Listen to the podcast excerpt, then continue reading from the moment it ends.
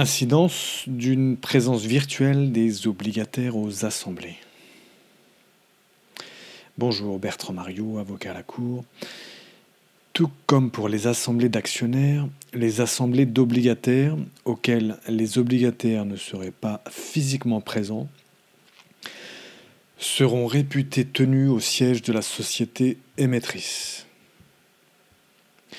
Rappelons, comme nous l'avons déjà fait plusieurs fois précédemment, que ce droit des assemblées d'obligataires procède d'un renvoi de la loi vers le droit des assemblées d'actionnaires, s'agissant notamment des questions ayant trait à la convocation de l'assemblée des obligataires. Article 450-8, alinéa 4, de la loi de 1915, la loi du 10 août 1915, dispose, article 450-8, alinéa 4. Lorsque, conformément à l'article 450-1,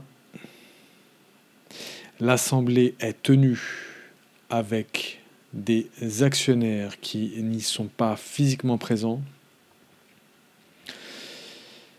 l'Assemblée est réputée être tenue au lieu du siège de la société.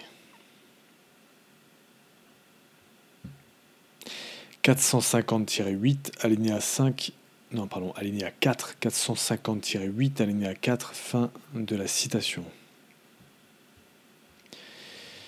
470-11 de la loi du 10 août 1915 sur les sociétés commerciales. 470-11. Dispose. Les convocations sont faites dans les formes et délais prescrits par les articles 450-8 et 450-9. Les convocations sont faites dans les formes et délais prescrits par les articles 450-8 et 450-9. Il s'agit donc de l'article 470-11 et c'est là le renvoi dont nous parlions. Vous pouvez aussi vous rendre à l'article qui peut participer aux assemblées d'obligataires, notre précédent article. Voilà. Je vous souhaite une excellente fin de journée et je vous dis à très bientôt. Bertrand Mario, avocat à la Cour.